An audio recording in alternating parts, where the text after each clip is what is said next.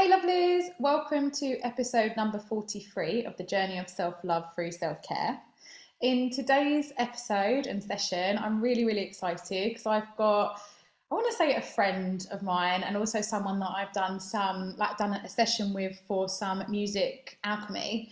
Um, I think it was over a year ago now when I reached out to Gary because a friend of mine had sent me your Instagram and I had a little look through it and music isn't something that I normally would associate healing with because I'm new to this sort of side of things. And I'm just more open to trying different modalities and ways to sort of connect to myself or my body. So I reached out to Gary and I was going through this sort of transition of like working through an eating disorder and like unpacking lots of traumas and stuff like that. And I just sent Gary a voice note as I do on Insta. And I did a session with Gary, which was actually amazing. And then I've been privileged enough to also be at Morning Gloryville when Gary got to perform live and take took us on a sound journey, which was just mind blowing. And then yesterday I went to one of Gary's. Um, it was like a little free live concert you did in Hackney. So do you want to sort of introduce who you are, what sort of stuff you do, and we'll sort of like bounce backwards and forwards and just share what we've got to share. Yeah. So thank you for having me, first of all. You're such a beautiful bright light in this world. So I'm really honored to be invited on to, as we put it yesterday, have a good old spiritual waffle about the stuff that we love. love talking about this stuff. Um, so, yeah, for those of you that don't know me, my name is Gary Albert, and I'm what I call a music alchemist. I create music alchemy, which is music for transformation, insight, epiphany, and healing. And I'm on a mission to use my music, whether that's recorded, streamed on live, or in live performance, or in one-on-one sessions like like we did, on a mission to bring more gentleness, more softness, more slowness, more love, more depth, and more connection to our world through music. And for me personally, um, music is a really, really powerful and profound way to do exactly that. So, of course, anything can be used for good or bad. Um, and you know, as a spiritual being, as somebody who's been on my spirit, my own spiritual and healing path for, whew, well, I suppose we're all on our spiritual path our, our whole lifetimes, but consciously and purposefully for about 12, 13, maybe 14 years now. Um, uh, yeah, so that's me. So, what sort of started your? It's been about fourteen years. I mean, mine's only been peeling off to about two years ago, and each time I peel a bit more, there's just so much more that's popping through. But what sort of began this, like the spiritual sort of journey for you with this? Yes, I hear you so much popping through all the time. Had to really sort of just surrender and accept the popping through is just constant, basically. Um, so, what inspired my spiritual journey? Well, I say 14 years, and you say two years, but if you really think about it, you've probably, like me, and most of you out there listening who are on a spiritual path, have always had some kind of interest or fascination with wider issues, wider topics, deeper philosophical things. So um, or maybe not, I don't know. But ever since I was a young kid, I've been fascinated and captivated by things like the cosmos, the stars, the universe, energies, crystals, spirits, UFOs, like anything that was, I suppose, out of this world. I've always been interested in. So you'd find me at the library at like 10 years old looking through books about ghosts and spirits and energies and psychic powers and this this religion and that religion and that spiritual practice.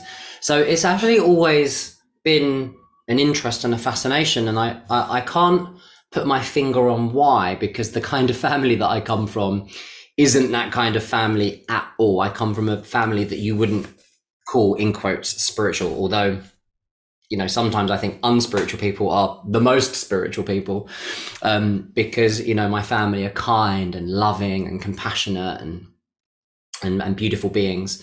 Um, but not in what we would sort of understand as in quote spiritual. So I don't really know where that comes from. It's a great mystery to me why sort of I have that fascination. Um, but in terms of the 14 year spiritual path, what ignited that was um, I have a history of um, a lot of partying in my very early to late 20s. And I think a lot of people who are now in a, on a spiritual path have a very similar story. Sort of, I don't know why, but it's it's a lot of ex hedonists and a lot of ex uh, partiers and um, clubbers that sort of end up sort of going the opposite direction. So I was really heavily into my partying, my drinking, my smoking, a few other things. Um, and it, it got to the point where I had, I was, it had to stop. It was too much. It was either, you know, continue and cause lasting damage or stop.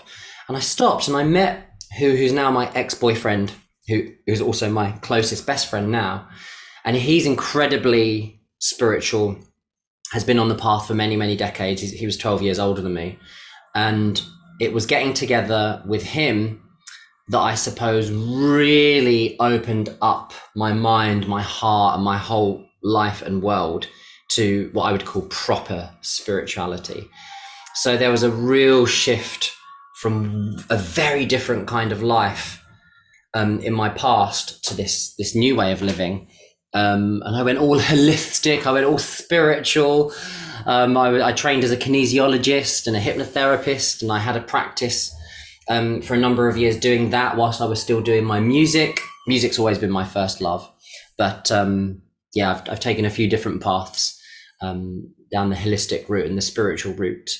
Um, yeah, I'm so glad that I did. It's been a fascinating and eye-opening and heart-opening journey it's interesting because I was also a library absolute, loved it. Funny enough, I was like, I must rejoin the library, but my interest was science. So it was it's funny, like I was very much about the body and, and things like that, but wasn't interested in the universe or the planets or anything. And it's only been like since this sort of journey for me has happened. So I was very much in, I guess, this world, even as a kid, I had a big imagination but yeah. it's, it's lovely to hear that, that that you was able to have the confidence to nurture that in your in yourself as well to have that curiosity to to follow that path well i think um, even you know that that fascination in the body and in science it's the same thing really that fascination with something you know? And it's it's not it doesn't i suppose it doesn't really matter what it is. It's about that part of us that's curious and fascinated and captivated. And I mean the human body is a whole universe in and of itself, right? So it's I suppose what I hear from you is that it's that that interest in deeper levels and deeper layers, whether it's the human body, nature, a plant, the universe of the cosmos. I think a lot of people who become spiritual later on in life can look back to their childhood and see some kind of fascination or captivation or mesmerization with, with something. It doesn't necessarily have to be something that would look on the outside as spiritual, but you know, for me, the fascination in the human body is is is totally of that ilk. If, that makes sense. I think as I was going getting a bit older, it was almost like I was looking for. I felt like there was something wrong with me. Like why why do I want to eat like this? why do I do these behaviors or what? So there was a lot of sort of trying to find out and figure out those pieces of the puzzle. Um, well, well, what is a spiritual path? A spiritual path, simply to me, is defined as seeking answers to questions. And that's that for me now. It makes so much sense. If I could go back and talk to that younger girl and say, like, keep following what you're doing, but it was almost like, what's wrong with me? Why do I look like this? Or why why is this not changed for me? Or just sort of trying to pick myself apart because I didn't necessarily have that support in the family or the confidence to go with that. So I just wanted to ask, you mentioned some stuff yesterday when we was at your show about like how things were at home for you. What was it sort of like growing up and expressing yourself through your music and how was the was the family like I know you said some stuff yesterday like the support or nurtured or was it kind of just get on with it yourself?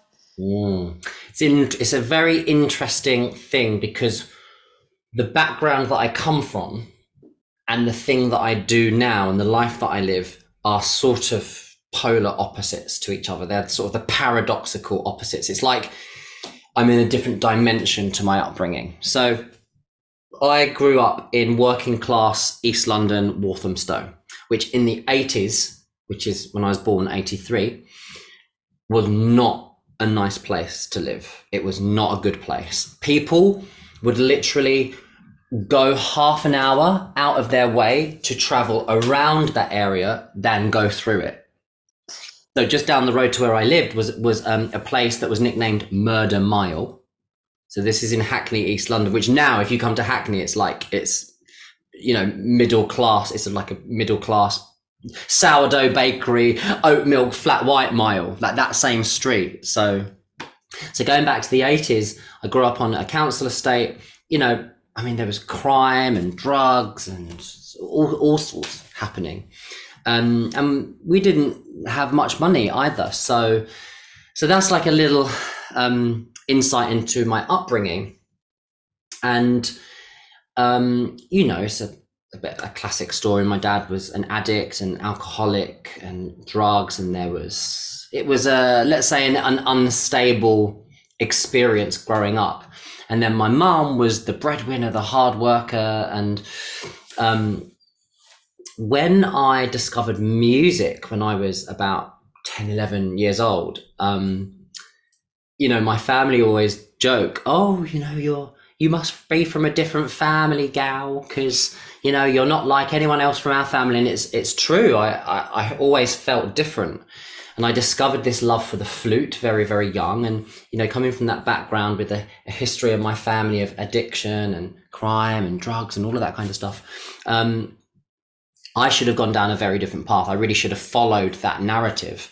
And for some reason, I was blessed with this moment in a school assembly where the, the, um, the schools were doing an outreach project to encourage kids to take up an instrument.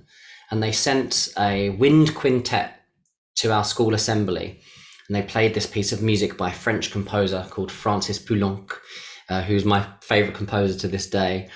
And I remember all the other kids were laughing and sniggering and sort of making making fun of the noises coming out of the instruments. And I sat there totally mesmerized and captivated. Something in my soul, in my deepest, deepest core, my heart, activated mm-hmm. and something in me knew that this was for me.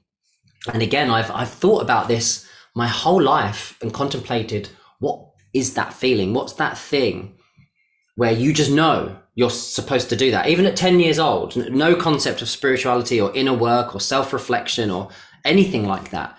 Just something in me sparked so powerfully and I was mesmerized by the light bouncing off the flute around the room and the, and the, sound coming out. And I just knew that I was meant to do it. And I marched straight up to the woman that was playing the flute and I was like, I, I want to do what you do. Like, please. And they gave me a flute and I started flute lessons. And um, that was, I think, the most dramatic and powerful turning point of my life because it was that discovery of of love and passion for something specific that I could pour myself into. And that blessing literally took, lifted me up and out of a pathway that could have gone very, very, very differently in my life. I could have gone down a very dark path. And I think if I hadn't have discovered my gift and passion and love for music and playing an instrument, I wouldn't be where I am today doing what I do now. And um, again, I've thought about that a lot. What is, why does that happen for some people? And why does it not happen for others? And I don't have an answer to that question. It's a mystery. Um, and I think I've carried some guilt for that as well. Like, um, sort of guilt, like, why, why should I have discovered a gift and a talent and something that I'm great at and followed that path and why am I able to do that now? And why do some people go down a very different path? Um, and I think that's had to do a lot of inner work around that guilt, around being being that person. And I'm at a point now, thankfully, where I'm able to just to confidently and um, lovingly share share that gift with the world in a way that I hope is impactful and powerful. Before you, before that happened at school, what was you sort of like as a child, like up till then? Like, did you feel like was you looking for something? Do you feel like you was a bit bored, or did you just feel like you were just going with everyone else, or like just curious? What was I like as a child? I was always a show off. I was always a performer. Even before I discovered music, I was always putting on a show, telling a joke, telling a story, creating. You know, I remember creating a theatre out of chairs and a duvet and bed sheets and the I always wanted a magic set for Christmas or um, something that I could perform with and do a show with. So I suppose that that soul feeling was always there, and um, yeah, I was I was definitely gregarious and uh, um, sort of razzle dazzle as a kid. Um, and I definitely get that from my mum. My mum is also what I would call a divine show off. She loves telling a story, telling a joke, and you know, and the way that she would the way that she tells a story is very colorful and theatrical and dramatic and it sort of draws you in. So i definitely pick up that sense of drama and perform performance from her. And i remember even very very young my first sort of musical love was the phantom of the opera and i had the cd or the, the tape actually at that at that point the cassette tape.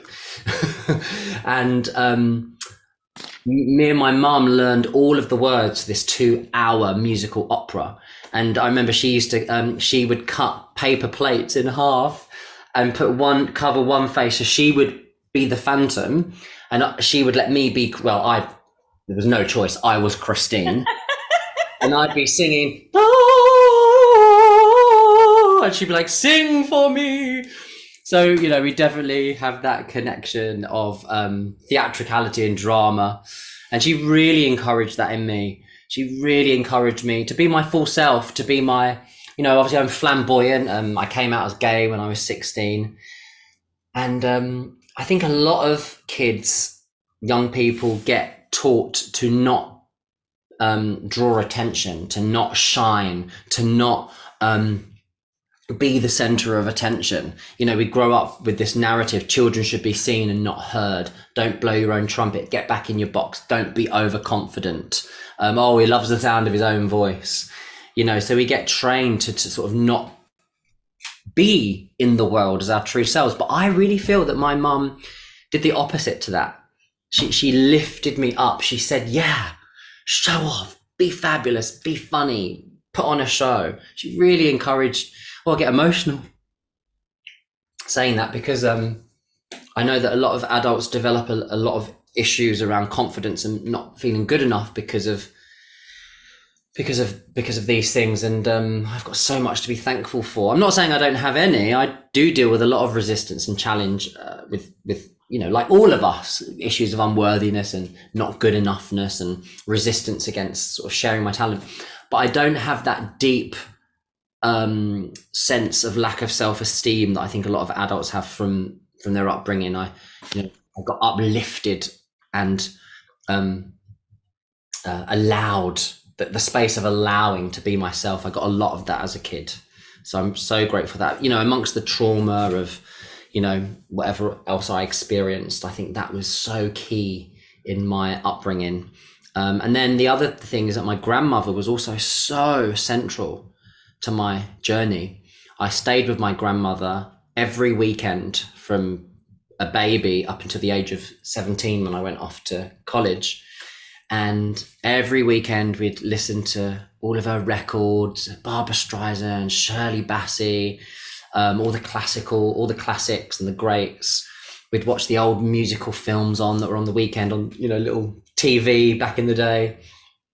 And uh, um, so sort of growing up with that every weekend, we were really, you know, we didn't have much money, but we had music and we had film and we had, you know, art. And unbeknown to her, she infused me with so much of that love for music. And again, the theatricality of that music, you know, Barbra Streisand, Shirley Bassey, the, the drama, the theatrics. Um, so so much to be thankful for. Um, these influences before you even discover your gift. These influences and these messages and nudges from the universe that are there. So yeah, that's a little insight into my upbringing and how I sort of yeah became the person I am, I suppose a lot of it, it's funny because a lot of stuff I've sort of been studying is like why maybe I didn't have the confidence to be heard or seen at a younger age, and sort of like going in and unwrapping the history of it. And from what you're what you're sharing, it's like your mum gave you that space to be seen, and your your grandma didn't. It sounds like even though they was going through their stuff, they kept themselves grounded to allow you to still be a child and to say, I'm putting on a show today and you're going to be part of it or be part of that performance and I was going into like my mum would really encourage the creative side and let me do art and stuff, but she wasn't able to give me the quality time to envelop that and develop it. So as I grew up, I became parentified very young because of situations, and it was almost like that stuff was causing me sometimes distress because you know being a perfectionist, I'm sure like you can uh, relate with certain things as well, and it's like wanting to be but not being able to have that support from a parent that's going through. My mum lost her mum very young, mm. and once that broke, it was almost like she just only had the emotional capacity to make sure she, you know we had a roof over our head and there was food in the fridge and going through like a, a broken marriage and it's like why did i not it was almost like why did i not develop at that young age because i like to you know i'm quite an expressive person mm. sort of going into it and seeing ah, my mum wasn't as grounded, and it's not her fault she was going through that situation, but where I could appreciate where that guilt comes from, because I probably would have known what I wanted to do at a much younger age as well, but that opportunity kind of closed down because all of a sudden I had my brother to be responsible for and things like that. So mm. it's amazing to hear when we are nurtured in that way. And what we want as kids is, you know, someone to play with us and to engage with us and to let us put on a show or be dramatic. And you mentioned a show you you had to do and your mum had to you had to film it with your mum screaming what was the one yes that really yeah. really lifted my heart. Yeah so, so my mum and i my mum would do anything that i asked her to do basically. She'd play any role and do anything dress up anyway. And you know if i ever wanted to put a wig on and a, and a costume she'd always get the camera out and she she loved it.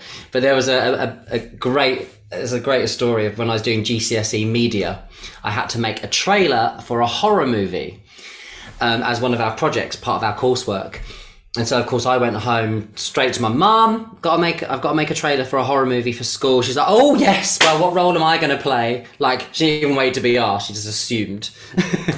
and um, so I made this trailer about sort of someone keep calling the phone like a stalker, and then I, I, I asked her to run out of the house and down the street screaming, Somebody's trying to kill me, help! with the video camera.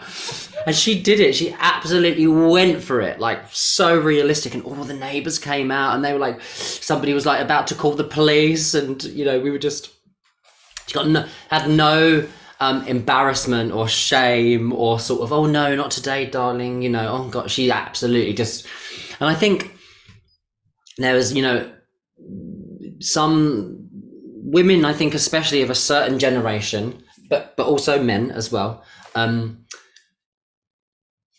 didn't get the opportunity to embody their creativity and their fullest selves because you know back in you know the 70s and 80s it, it, it, there just weren't the resources around and you know coming from a working class family my mum's main objective was to get food on the table to get the bills paid you know and it, you know uh, my upbringing was challenging and difficult with the way that my dad was. He um, passed away two years ago.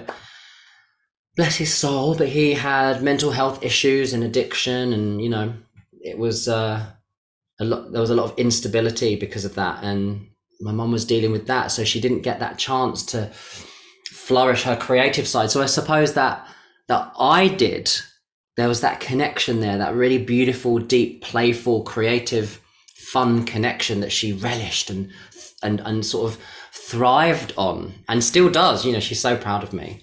And I, I'm so thankful for having the mum that I had because of that.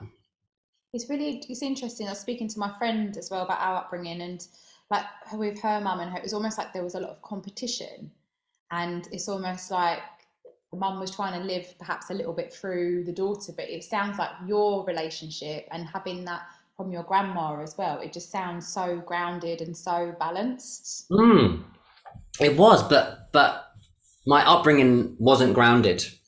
Okay. it was manic and unstable, unstable, um, because of the way that my dad was. Um, and so there was a lot. Yeah, it was.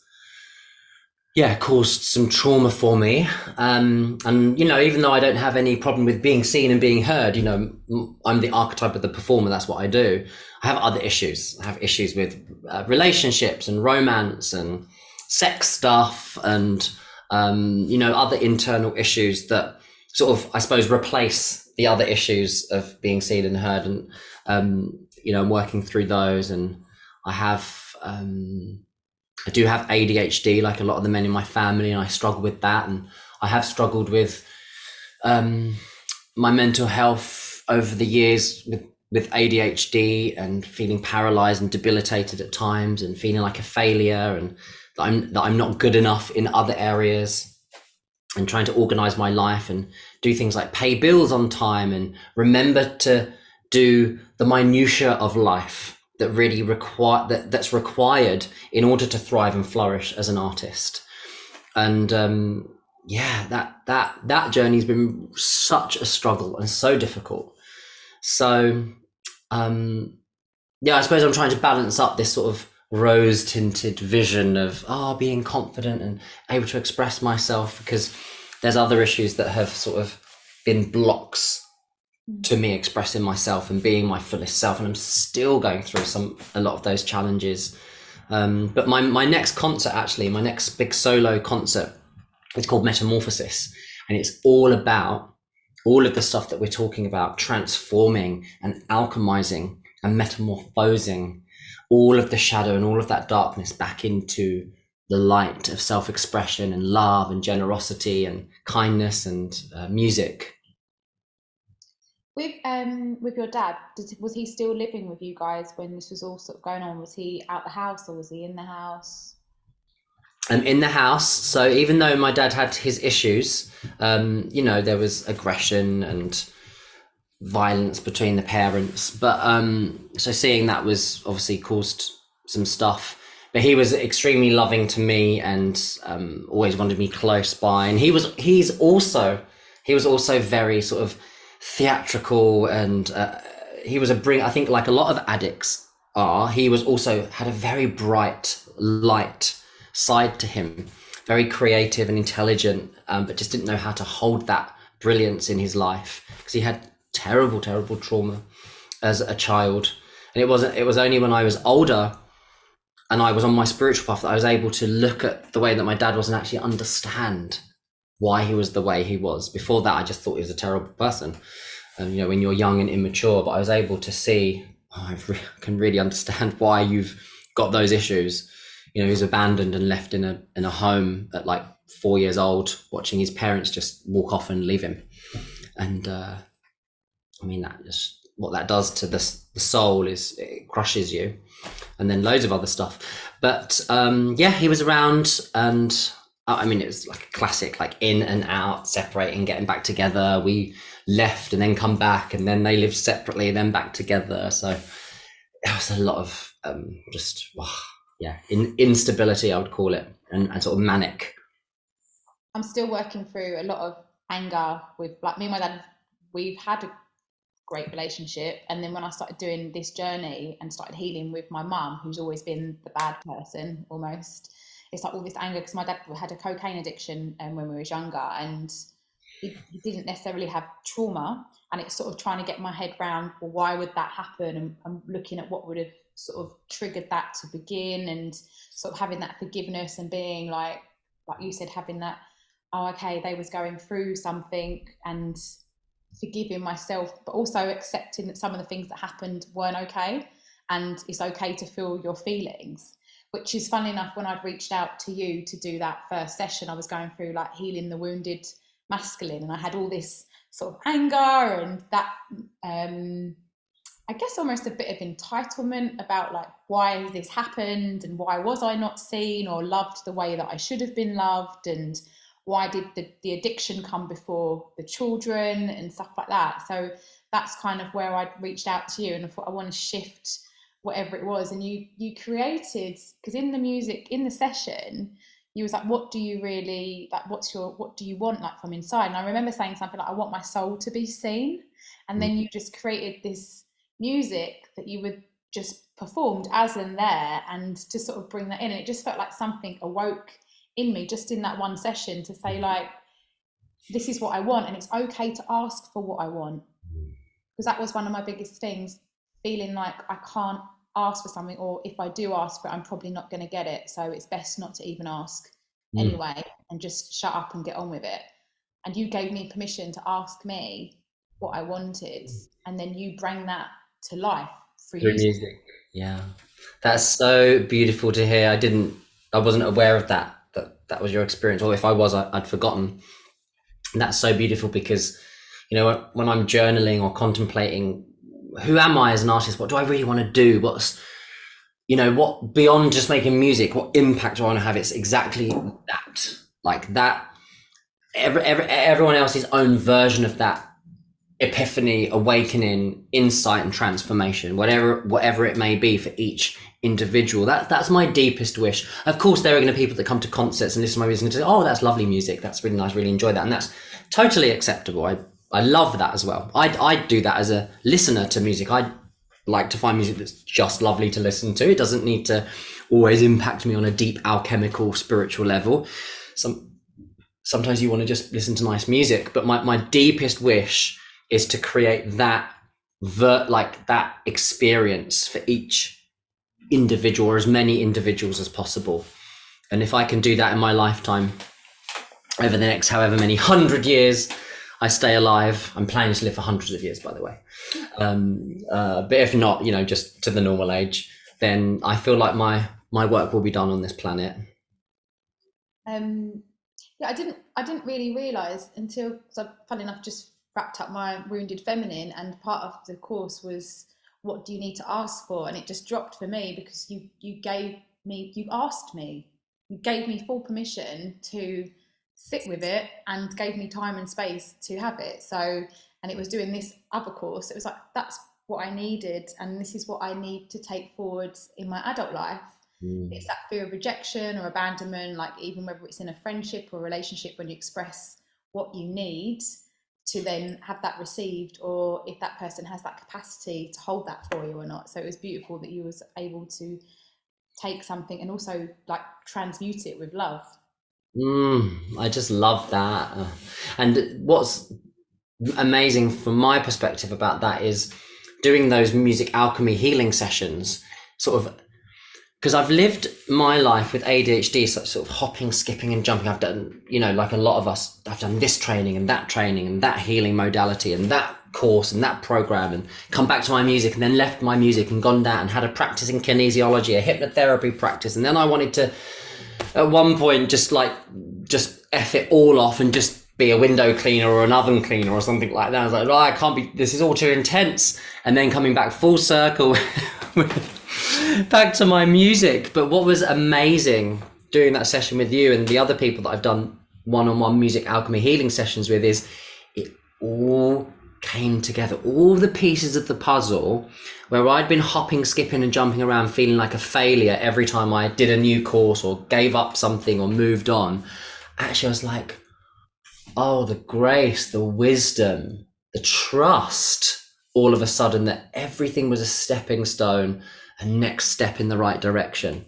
And then there's the mind going, oh, you just can't stick to one thing, you know, because there's this narrative, isn't there, that you've got to know what you want to do for the rest of your life and then just do it. And for those neurodiverse types and us creatives and visionaries, that's not the way we are. It's not the way that we live. We we we we're constantly seeking the new, new ways of doing things, new ways of bringing things together, new ways of moving forward. And I think that it is those types of people that are going to create this next wave of healing in humanity because how things are going is, or how things have been going and are going now is not working. and it's it's going to require those of us that think differently and are brave and bold enough to do things differently in that way. What sounds familiar to me with us is I'm I like trying new things. Like fun enough, I did I didn't do the course, but I did some hypnotherapy last year, which helped me. I had a lot of anxiety at night, and in those four sessions, like now I can go to bed at night like with no. I had separation anxiety, unbeknown to me, so healed through that. But growing up, I remember doing a course. I think I was about 28, and I was being a personal trainer and making loads of cash in hand as you do back then, and just sort of everything was like, oh, what should I what should I do next? So I did like another training course, and my mum had turned around and said, oh, what's something else you're going to do and not use? And it was almost like, do you know what? I thought, fuck you, actually, because one day I'm actually going to use all this. And now she's like a very big like, support, but it was almost like, why are you doing something else when you've already you've got something now that you're working at? And yeah. it's almost overwhelming because since this journey the last couple of years, it's like I want to learn everything. But the same as you, like slowly all the pieces are dropping in now. So if I want to do a meditation and infuse it with some hypnosis and infuse it with some affirmations and some tapping or some form of kinesiology or something like that, we've all been learning these magical things, which is going to create this hybrid of of creation mm. even being able to create through the internet, like to do a session online and create music live with a one-to-one client and stuff like that. You know, stuff traditionally therapy was you know sit in front of your therapist and you'd have your session and i'm guessing now people record the session so people need to revisit it. there's just so much that's opened up for us but i feel like as well with the adhd like there are certain bits that really resonated with me when you were talking about it yesterday However, do you find because I find with with I think ADHD you've got like hyper focus, so you can really go into something.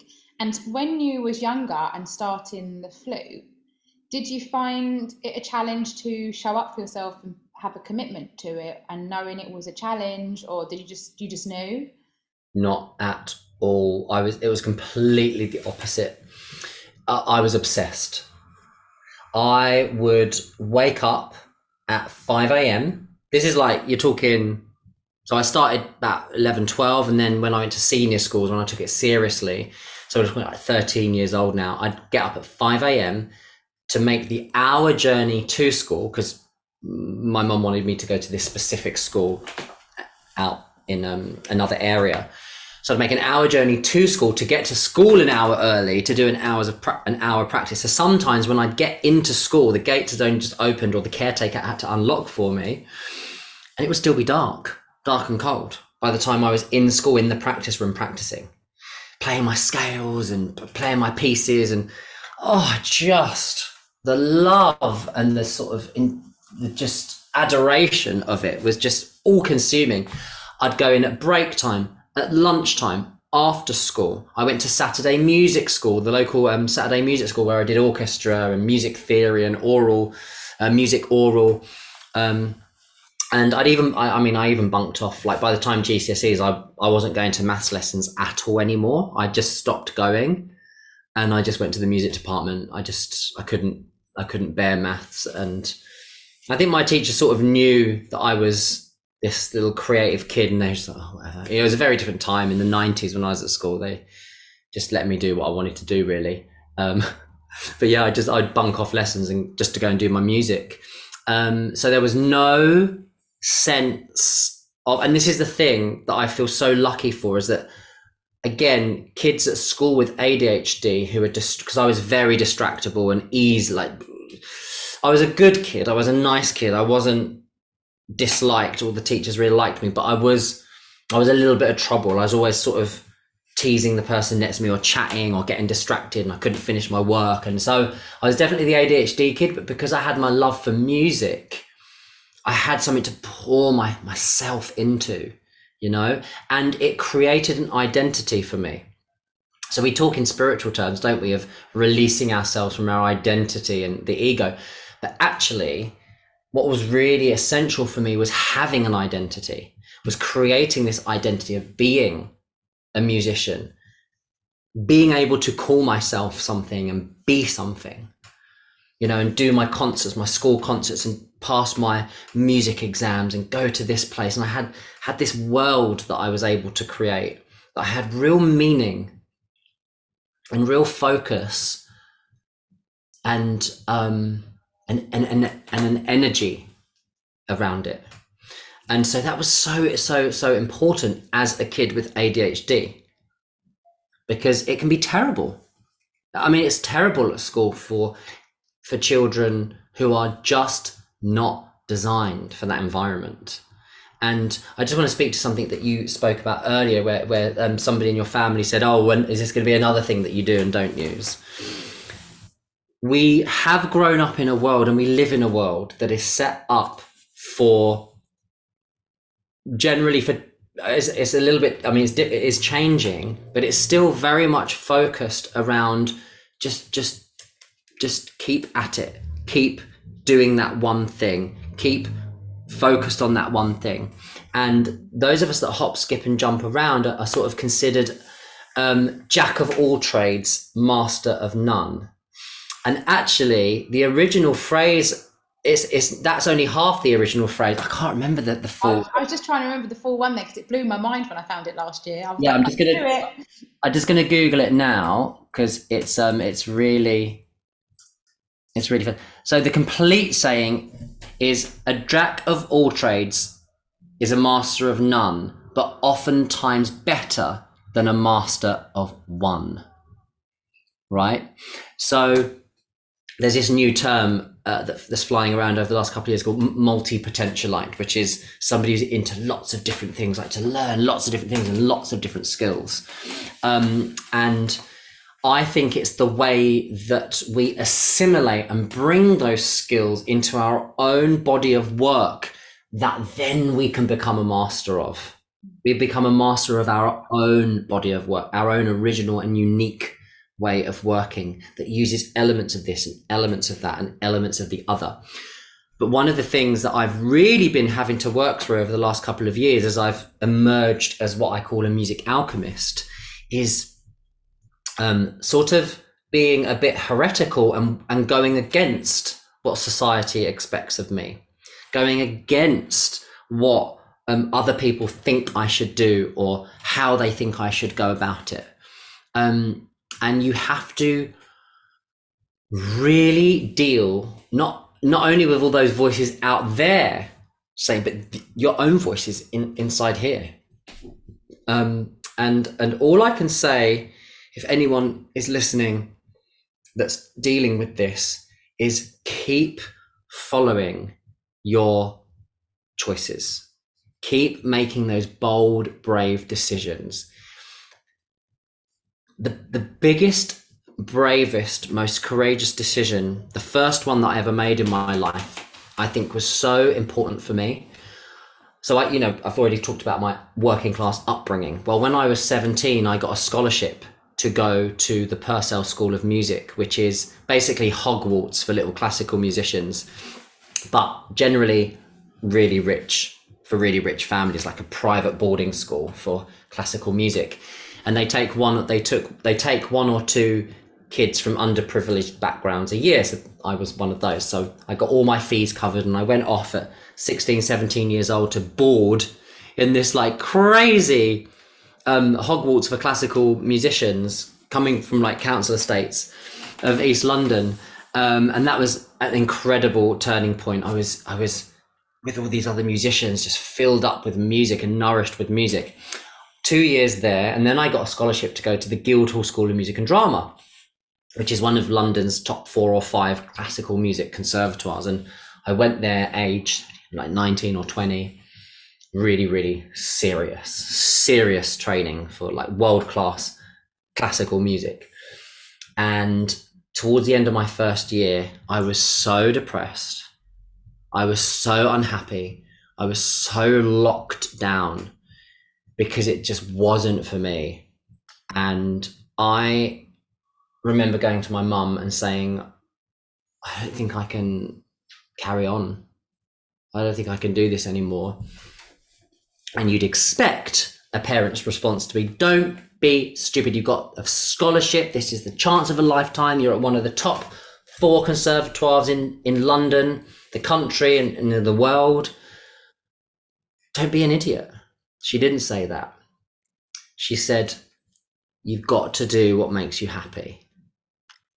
Such wisdom. And she gave me the permission to make the choice that was right for my life, and I dropped out. What do you think sort of affected you to feel that way when you was there? Back at that time, this is going back 20 years now. I'm almost 40. Um, back at back in those days, yeah, high five. Back in those days, um, there wasn't the awareness and the uh, importance around mental health that we have now in education and training. Um, and so when I went to the head of the conservatoire and said, I'm really struggling here. I am not happy. The response was, it's not about happiness. It's about being the best that you can be. And I remember thinking in that moment, in my completely um, no reference for spirituality at that at that time, really, and sort of inner reflection. I remember thinking, I don't think you can be the best if you're unhappy. I just don't, you know, there's this paradigm of the suffering art. You've got to suffer to be an artist, suffer for your art. And I don't agree with that at all. I don't agree with that at all. And I remember not agreeing with it back then. And when he said that, I was like, ah, this isn't the place for me. This isn't the place for me. Um, and it was just so harsh. It felt so harsh to sacrifice my well being for the sake of trying to be the best, for faster moving fingers, for a clearer tone. I, I didn't want that life. So I dropped out and I went off and I started taking ecstasy and drinking and smoking. I went and partied for a number of years. I had to just it sounds go like and yeah, it sounds like you hadn't done the partying bit. I had to do the partying bit, but but looking back in hindsight and reflecting on that part of my life, and going back to what I said earlier about a lot of spiritual people are sort of those ex-hedonist clubs and parties, it's that sense of seeking creative expression, opening the heart, opening the mind, you know, and I know that it's not a great way to do it through those means, but when you're young, it's pretty much the only means that you know. Um, and so there's that sort of sense of that part of you knowing that there's more self-expression, more creativity, more fun to be had, and and you know some of us go down the path of using substances to do that. And you know I speak very freely about my past doing those things because I think it's a really it was a massive part of my life. I mean, it was a very important part of my path, um, and um, it introduced me to a new form of music, which I still love to this day, electronic house music and um, yeah, electronic music, funky house, house music, electronica. Um, uh, yeah, so it was a a fun time, but you know I don't do any of that anymore. I haven't done any of that for ten years, and I'm actually able to access the same level of of fun and ecstasy and liberation through my own chemistry of my own body through music and dance ecstatic dance. And i don't need anything anymore to to get to those levels. And actually i get to those levels even more powerfully even more beautifully than i ever did with any substance. Mm. it's um it's interesting. Because I, I went to uni and i lasted three months and i was like massively depressed had a, by this point I was sleep severely like bulimic and it's always been like you know you need to go to uni because no one else in the family had gone and this you know you're you're bright you need to do it. I remember coming home at christmas and i was like painfully thin and my mum looked at me and she went don't think university is agreeing with you. Do you want to go back? And it was almost like finally like to drop out and i think i did yeah three months and it was almost like study, study, study. I did take a year out, but I worked in that year and then going straight into this like course of forensic science. I thought, I don't know what to do. I used to like watching CSI. So I thought, oh, I'll follow that path. I remember getting into it thinking, what the fuck have I done? And wasn't, I hadn't explored drugs or anything at this point either. So I always had a job after school as well. So when I sort of dropped out of uni and then got a job, that's when actually had a breakdown as well, and then come out of that and found the party lifestyle. And I feel like it was a stage of my life that I needed to go through because I had, like I said, grown up quite young, and to have that opportunity just to express and dance without even need to talk to anyone, just dance your tits off for hours and just be in this vortex of like you see your best friend, you'd be like, I love you so much, and you know, you just feel this pure bliss. I mean, it's been a long time, but I also feel like I wouldn't be scared if I wanted to do it because I know it wouldn't govern me anymore. So it's having that sort of balance with it. But would you say it was the lack of fun then maybe or was it just quite a serious place or what would you maybe if you could go back and talk to that younger gary that was about to embark on that do you feel like you would have a more balanced approach with it um, because i feel now like when i've gone back to study in the last couple of years i'm like ah do a bit of fun go dancing do this study for a bit work for a bit take a break so i feel like i'm learning i don't feel like we're taught how to balance our time when we're younger doing these kind of studies yeah. Um, so there was a really deep knowing part of me that knew that there was more that I needed in life. And what it was that I needed was movement and dance and a fuller sense of self expression that used my whole body. And that's why I think I was attracted to dance culture and club culture. Um, because I just loved the music, the beat, the rhythm, that hypnotic never ending pulsing bass and the, the vocal house. I mean, it was just when I discovered electronic music and house music, it blew my mind. I couldn't believe what I was hearing. And the way that my body just wanted to respond to it was a revelation. And so it wasn't the, the drugs were just sort of a part of that culture and a part of that world. Um, but it was really the music and the dance and the movement that that really captured me. And so, you know, playing the flute in, in a classical training is, is actually quite um, sort of held and controlled and um, sometimes feels quite sterile. And like I knew, you know, I was always wanting to be. I almost wished that I, when I was playing the flute, that I played the cello because when I watched people play the cello, it was like really dramatic, and they did the the flourishes, which you can't. Well, I couldn't do on the flute, but now I do. you've you will have seen when I perform. I really bring through that sort of movement and that that that dance and that self expression. So I found a way to do that. But I think it was my soul really calling for me to explore that side of me that I'd never explored up until then. Was that sort of absolutely uninhibited sense of self expression through through dance. And now I get that through five rhythms and movement medicine and ecstatic dance um, in in the more conscious spaces. And again, you know, in hindsight, looking back, I'm now bringing that sense of movement and self-expression that I discovered in club culture into my music and performance now. And, and I'm still, this is very sort of a fresh opening for me. I'm still, still holding back somewhat in the physical expression, in my physical movement, in my music. And I think it's going to come through in a much more um, prominent way, um, almost as important as the music itself is going to be my movement, um, because there's this sort of spontaneous movement that comes through my body as I'm performing that that is this it's aching to come through even more. Um, and it's only just sort of started. I see it yesterday because like the way you perform, you sort of you do a piece and then you, you sort of record it as you've done it and then that gives you the freedom to loop that round while that's playing and then you go on to the next piece to record and then and then I was thinking it's so clever like you're you're doing a piece and then it gives you that space to go oh what do I want to bring in next? And it's almost like I teach in like a laddering system when I do yoga so it helps me remember what I'm doing for example. So I'll do something and then I'll add a piece on add a piece on. I thought oh he's laddering that's how I see it in my brain so I can sort of utilize it and then in my head, when he was doing, I was like, oh, I'd do this in the flow and I'd bring this into the yoga or the breath work. So it feels like whatever it is that you are creating, the body wants to. It was lovely to lay there and receive as well. So I thought I can lay down while you're playing and feel that in my body. But there was bits when I was like, I wanted to get up and move my body when he was doing it. So I can only imagine if it's channeling through you, there's this part of you trying to get out as well. Yeah, the, the thing I love most about the way that I choose to perform is that it's semi improvised.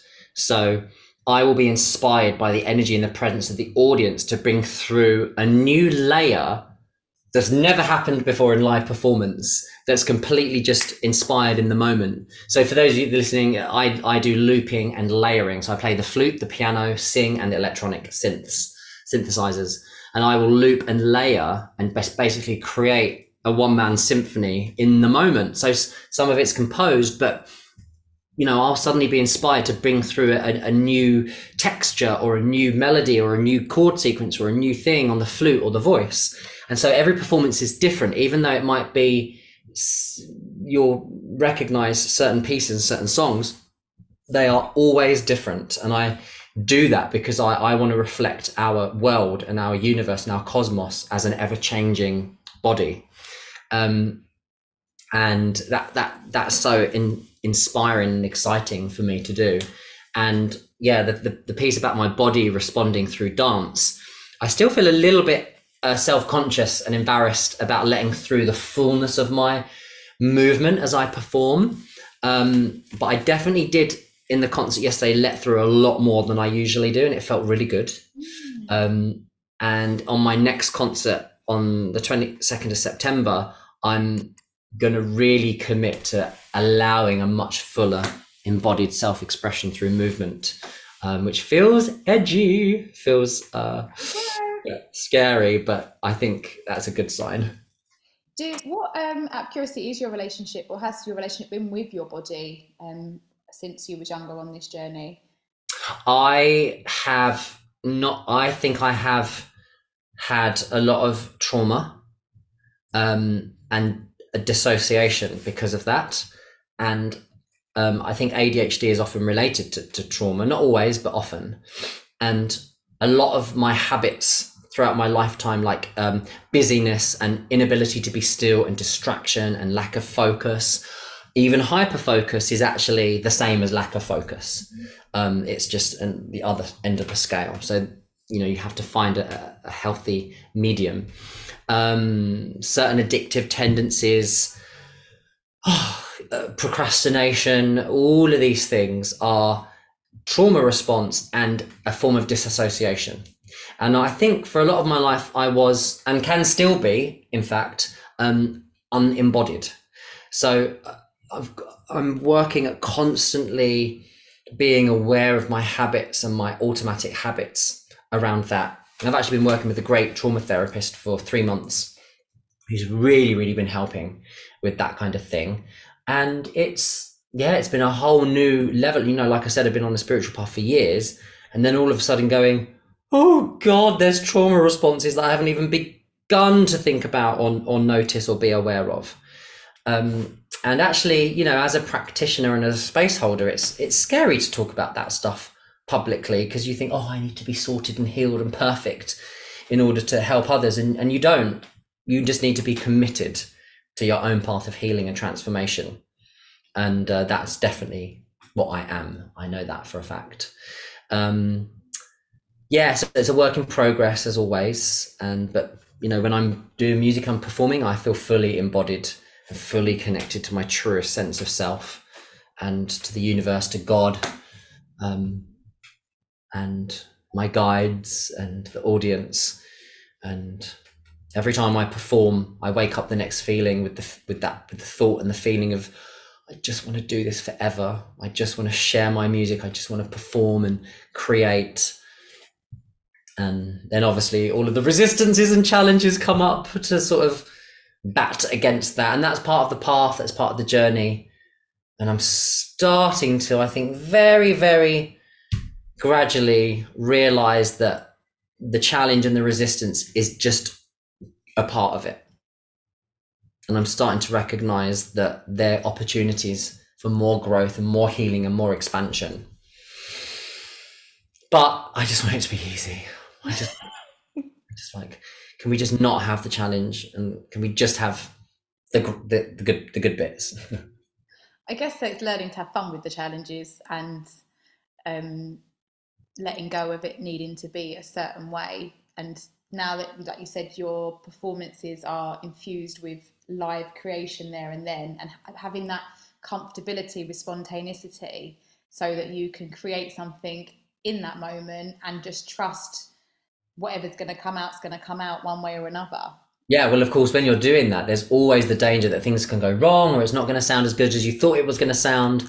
And that's been really amazing for me healing the perfectionist in me and the control freak. So it's been a beautiful healing to perform like that. And you'd think, oh, if a control freak and a perfect, if you're a control freak and a perfectionist, why would you even choose to perform like that? Well, I didn't choose to perform like that. It was a calling that I couldn't ignore. um, and I think, you know, even more than for audiences, it's been healing for me as a person and as an artist. Do you um what sort of practices do you do to embody yourself? Like do you do any like yoga or breath work or do you sort of obviously do your dancing and stuff like that, but what do you do any anything to sort of really embody that? For me it really is mostly the movement and the dance. It's a spiritual practice for me mm. to move and dance in that in that conscious, spiritual, deep way. So that really is my main practice. I think making music is an embodied practice. But I'm starting to realize that anything you do in life can be a practice for embodiment. So my closest friend came over today and he is like a coffee aficionado. He's he he does this pour over coffee, but it's a spiritual ritual for him. And he's sort of taught me how to do it properly this morning. And honestly, it's one of the most embodied things I've ever done was to just be present with waiting for the water to boil in my special little um, spouted kettle, to uh, clean the filaments of paper through the filter, and then pour for 10 seconds, and then wait, and then stir. And so that can be a practice for embodiment. And I think actually finding opportunities for embodiment in any moment of any day can be and is starting to be for me actually the most profound practice of embodiment. Um, because then that is life being embodiment, right? So it's um, am I embodied when I'm doing the washing up or hoovering my living room or setting up my music equipment or writing an email? So our spiritual types love to go to a class and to a retreat and a workshop and all these wonderful things, these juicy, delicious things that we like to do. But then are we embodied and present when we're making our coffee, when we're washing up or when something challenging happens? Um, I do not have that down. I do not have that down. Um, that is very much a thing that I'm starting, only just starting to explore now. It was um, I've been looking at the, the, the Taoist way, and they said Zen just means to do one thing at a time. And when I'm like hyper doing everything, same as you now, like when I cook my food, no music on. Can I be present cutting this? Can I be? And then I find that's when the emotion comes through. So it helped me appreciate why I'd been so juggling lots of things because I was guess I was keeping these things out. Like whenever I go and upstairs to hang up the washing, straight away my body starts reacting. I have to lay on the floor and I cry. And I'm like, whoa, that just needed to come out to allow me. Whereas normally I'd have something on, music in, hang up the washing, go out here, do this. So yeah, it's it's been um it's been a practice to try and stay as present as I can whilst doing anything in life. Yeah, and that's really hard because the the mind is designed to make us unpresent because of the way that it just throws random thoughts and images in, into your inner world all day. And in a way, I find it magnificent, like it's totally brilliant the way that it does that. But um, it's not necessarily helpful for being present and grounded. um, there was something else I wanted to ask you, if you don't mind, because it's something that I'm. You've mentioned about how that you had a part, like a partner that's helped you on this spirituality, and they're also your best friend now. So it's almost like something I'm sort of working through and exploring, like conscious relationships and things like that, and knowing if a conscious relationship comes to an end, like can you still keep that person in your life or how to sort of move forward with it? And I just wonder if there's been any sort of like challenges with it or where you sort of felt with it when you was going through the process? The answer is yes, that you, you can. But I think both have to be really committed to truth, to love, to care. Um, Neo was my first ever proper partner. I was 28 years old, I think, and he'd had a, quite a few long term relationships. So for me, it was completely new. And we separated after two years. And it was just in a moment, there was a moment of grace that presented itself. We had a conversation, it was over dinner. No, no signs that this was going to happen. We just started talking, and I was saying, Oh, you know, yeah, and I do just, I'm just finding this challenging and that challenging. And he's like, Oh, me too. And then within half an hour, we just said to each other, It feels like we're breaking up. It was so out of, it just emerged. And we had the intelligence to trust it. Could have easily gone, oh, girl, shut up. Like, don't be so silly. And then stay together for another five years. Um, but there was that moment of grace that presented itself, and we followed and we listened. And it was, yeah, I mean, it was uh, amazing. I'd say it took a good six months to a year to find our new dynamic and our new footing, but we we're, we're supposed to be soulmates. We're supposed to be best friends, and um, we're much better as friends than as partners. And that kind of friendship can, oh, I couldn't wish for or create a better, more loving, more supportive dynamic with a with a human being it's such a gift. Yeah. Yeah, but I don't think that's right for everybody to to stay friends with a partner. I think probably for most people it's difficult. And it depends what you've been through. It depends why you've separated. You know, if, if somebody's really damaged and hurt by the dynamic, perhaps it's better to just you know that that can be just as spiritual and as conscious. I don't think it's necessarily the right conscious thing to stay friends with an ex. I think sometimes just to have nothing more to do with each other is probably healthier and, and better. So yeah, I don't think there's any rules around what's right and what's conscious and what's spiritual. Mm. I think we've got a lot of um, stories and narratives in the new age and spiritual circles that it's it's all love and light and peace and softness and that's the right way, you know, and that that whole narrative is just another an ego identity that can be used to, to deny and repress and bypass, can't it? Um, I, I do feel like for me, like that's why I wasn't really interested in spirituality. It seemed too. I was so in this world, like this grinding and getting on with things and pushing that it was just like I ain't got time for that stuff. Like I can't sit and listen to something and be all positive all the time when I'm fucking falling apart and have to keep going and put a smile on my face and pretend everything's okay. Like who are they to tell me how to whereas now i'm like oh this is what i needed. But finding what resonates with you and finding those people that that speak to your soul i guess.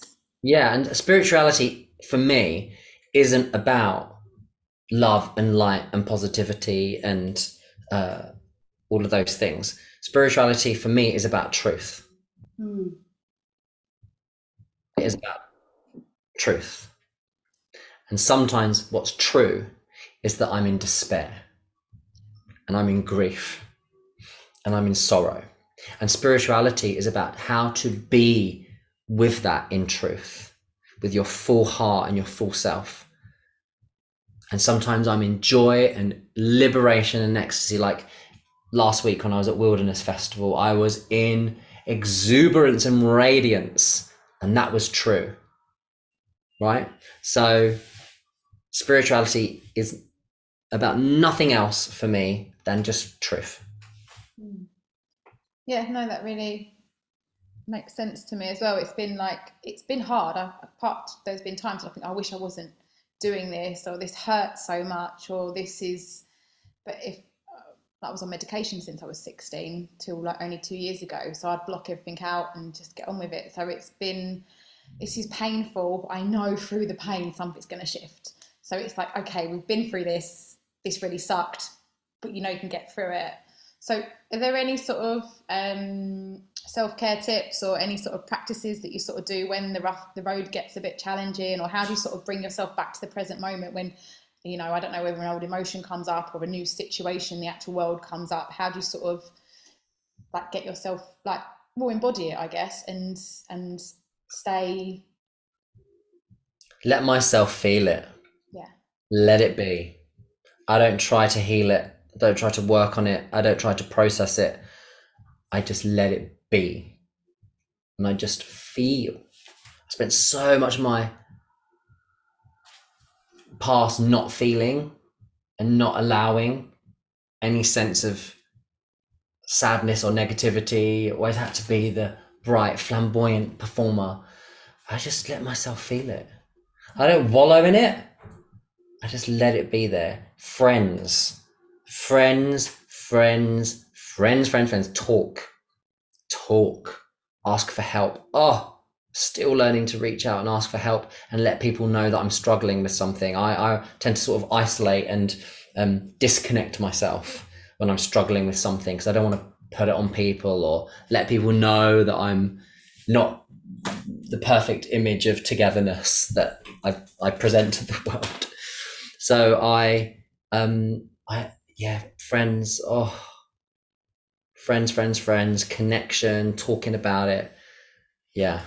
Um, I think those are the two things. Those are the two things. For me, I don't necessarily feel that a cacao workshop or this workshop or that process is my way of healing and processing. They're just things I like to do. And yeah, I get, I get insights and I have lovely experiences, but for me, they're not really the way that I like to go through what I'm going through. For me, it's like just, I just feel it, that courage to feel and ask for help. Mm. Yeah, that's yeah. cool. Yeah, it's been a big lesson for me as well, and realizing that I don't have to be there for everyone else; they can be there for me, and putting space between things as well when things get a bit much, and communicating that. Because before I would probably ghost or disappear because I didn't know how to say anything, yeah. and then have this guilt, and then go back in again because I felt guilty. So it was like this push pull. But yeah, it's been a big thing to be able, like the relationship I've got with my mum now, to feel like I can be a daughter and receive that as well and allowing myself to say i don't something doesn't feel right. I, I need you just to listen rather than give me a solution. Mm. yeah that's beautiful. Yeah. Well i feel like we've covered a lot today um, oh gosh, we covered every corner, didn't we? we really did. So what I'll do is I'll pop your details um, on the links below, and then also your next event and stuff like that. So people are interested or they want to find out more from you. And I believe you said on your Instagram you've got people can download the last concert you did, or if they're interested. Yes. So if you go to Gary with one R, Gary Albert Music, you'll find me on Instagram and garyalbertmusic.com. Uh, you can watch a beautiful cinematically filmed and gorgeously recorded um, concert of mine called Luminosity, which explores the wonder of the universe and the creativity of the cosmos and our place in the grand expanse, um, all through music and sound. It's, I'm really proud of that piece, and you can go and stream that as an online concert. It's exquisitely filmed. And um, yeah, you can find out the details of everything that I'm doing coming up. I've got a big solo concert in Hackney Wick on the 22nd of September. So this is 2022 for those of you that are listening. Um, tickets, you'll find tickets for that, you know, on social media somewhere. I'm just about to release them uh, tomorrow. And um, yeah, that's about it. That's that's me. Yeah, it's amazing. Well, thank you so much for your time. I'm going to stop the recording. Thanks for having me. Thank you for coming.